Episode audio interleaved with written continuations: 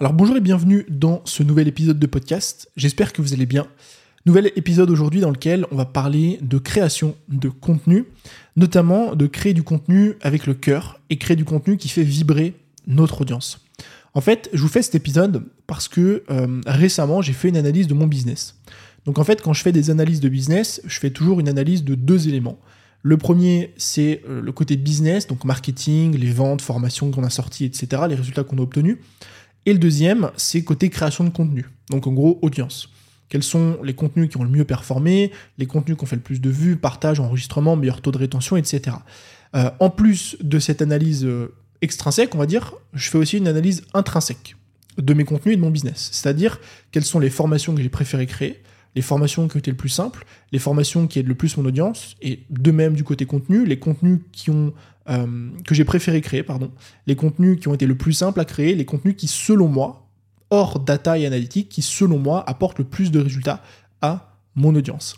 Et à chaque fois que je fais cette analyse, je me rends compte d'une chose, je l'ai conscientisé aujourd'hui, c'est pour ça que je vous en parle, c'est que dans 95% des cas, les contenus qui ont euh, les mieux marchés, qui ont apporté le plus de valeur à mon audience, qui ont fait le plus de vues, le plus de retours, le plus de ce que vous voulez, sont toujours des contenus qui proviennent de l'intérieur, des contenus que j'ai faits avec le cœur. Ce que j'entends par fait avec le cœur, c'est toujours des contenus qui proviennent de mon expertise, qui proviennent de mon expérience, de mon passé. C'est toujours mes exemples, c'est toujours des choses que j'ai vécues, euh, des choses que j'ai testées.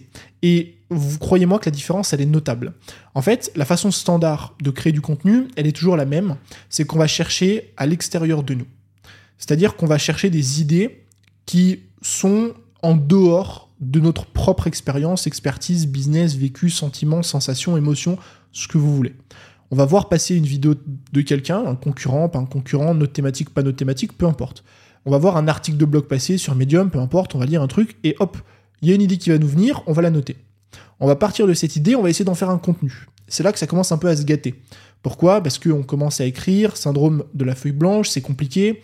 On essaye de structurer, mais on a du mal à la structurer. On essaye de trouver des exemples, mais on n'en trouve pas réellement, ils sont pas vraiment parlants. Et quand on tourne finalement, si c'est un podcast ou une vidéo, quand on parle, on sent que il manque un petit truc. Il manque ce cette petite intonation, cette, petite intention, ce petit sentiment en plus. Ça, c'est la façon classique qu'on a de faire, que moi j'ai pratiqué pendant très longtemps, qui m'arrive encore parfois de pratiquer aujourd'hui, parce que si on veut être régulier, si on veut être constant, si on veut publier beaucoup de contenu, à un moment donné, c'est une étape par laquelle il faut passer. Maintenant, je vais vous inviter à réfléchir à une nouvelle méthode, à utiliser une nouvelle méthode pour créer votre contenu, pour créer vos vidéos, pour créer vos podcasts, pour créer même vos réels, TikTok, ce que vous voulez, post LinkedIn. C'est non pas d'aller chercher des idées à l'extérieur de vous, des choses que vous allez voir passer chez les autres, qui vont vous inspirer un truc, vous allez noter et essayer de travailler dessus, mais plutôt partir de l'intérieur. De l'intérieur, c'est quoi? C'est l'intérieur de votre personne, c'est ce que vous avez vécu, c'est vous, vos questionnements, vos peurs, vos doutes, votre passé, vos réussites, vos échecs. Ça peut être fait d'un point de vue personnel, mais ça peut aussi être fait d'un point de vue professionnel. C'est-à-dire vos questionnements liés à votre business, à votre thématique, le passé de votre business, de votre thématique, le passé et les réussites et les échecs dans votre business, votre thématique, peu importe. Mais plutôt que se tourner vers l'extérieur, on va essayer de se tourner vers l'intérieur. On va essayer d'aller chercher des idées, par exemple, qui sont liées à des choses qu'on a essayé de mettre en place. Quand je prends moi et mathématiques, typiquement, je vais essayer de répondre à des questionnements que je me suis moi-même posé dans le passé. C'est-à-dire que je prends typiquement Instagram, je vais me dire, ok, par rapport à Instagram, qu'est-ce que moi, je me suis posé comme question dans le passé? C'est quoi les challenges que j'ai rencontrés? C'est quoi les difficultés que j'ai rencontrées? C'est quoi les réussites que j'ai obtenues, les échecs que j'ai vécus Je vais partir de ces éléments-là, de questionnement, d'introspection, de passé, de réussite et d'échecs, et je vais essayer d'en faire un contenu. Et en fait, le simple fait de non plus aller chercher des choses qui sont à l'extérieur et essayer de les transformer en des contenus qui vous appartiennent, partez de l'intérieur et essayez de transformer ça en contenus qui vont appartenir au monde. Et la différence, elle est énorme. Je le vois moi de mon côté quand je crée du contenu et je le sais parce que j'ai eu plein de personnes qui m'ont fait des retours à chaque fois. Je sais quand les épisodes proviennent de l'extérieur ou de l'intérieur et je vois qu'à chaque fois qu'ils proviennent de l'intérieur, j'ai toujours sans cesse des retours, des personnes qui m'écrivent sur Instagram, qui me disent cet épisode était génial, euh, j'ai appris plein de choses, ou euh, on voit ta façon de parler, elle est totalement différente, on sent les émotions, on sent le vécu, on sent l'expérience. Et quand je parle de vécu et d'expérience, je parle pas forcément d'être un expert de cette thématique. Je parle pas forcément d'avoir 10 ans d'expérience dans un domaine pour en parler. Avoir du vécu, ça peut être avoir une semaine, un mois, un an d'expérience dans un domaine. À partir du moment où vous avez vécu quelque chose, ça peut être, je sais pas moi, vous avez essayé de démarcher un client, ça n'a pas marché. Très bien, eh bien parlez-en. Si aujourd'hui vous avez une activité qui tourne, super, eh bien parlez de la première fois où vous avez démarché votre client, expliquez comment c'était, expliquez ce que vous avez essayé de mettre en place, expliquez pourquoi ça n'a pas marché, et donnez des conseils aux gens pour qu'ils ne reproduisent pas la même erreur. Et croyez-moi que le fait de partir de l'intérieur sur cet exemple va être bien différent que de prendre exactement la même idée qui vous serait passée comme ça devant euh, devant le nez sur YouTube, sur un TikTok, de la prendre et d'essayer de créer du contenu avec. Parce que le fait de partir de l'intérieur, les exemples ne seront plus les mêmes. Vous allez partager votre expérience, votre expertise, ça va être vos exemples. Votre intonation ne sera plus la même. Parce que vous allez vivre ce que vous êtes en train de parler. Vous l'avez vécu. Vous allez le revivre quand vous allez expliquer ça aux gens. Et ça, les gens, croyez-moi qu'ils le ressentent. Ils le ressentent, ça s'écoute mieux, euh, c'est plus impactant. On maintient beaucoup plus l'attention de cette façon-là.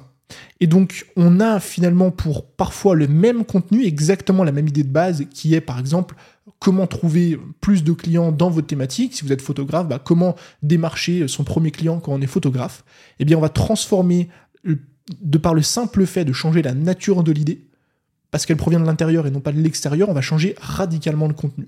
Et c'est exactement ce que j'entends quand je dis créer du contenu qui fait vibrer les gens. Ça, ça n'a absolument rien à voir, croyez-moi, avec de l'égocentrisme. Bien souvent, et j'ai été le premier, on a peur de faire ces contenus parce qu'on se dit, ok, on va saouler les gens.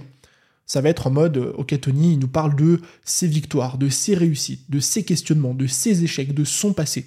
C'est toujours lui, lui, lui, lui, lui. Absolument pas. Parce que dites-vous bien une chose, c'est que quand vous avez un business, euh, vous êtes votre premier client.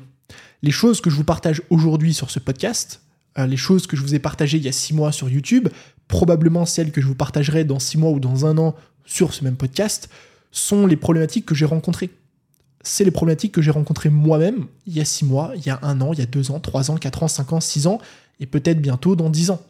Donc, quand vous tournez des contenus, même si vous appelez ça euh, mes sept leçons, euh, euh, mon erreur, mon non, c'est pas du tout égocentrique parce que vous parlez au vous du passé. Et le vous du passé, c'est votre client aujourd'hui.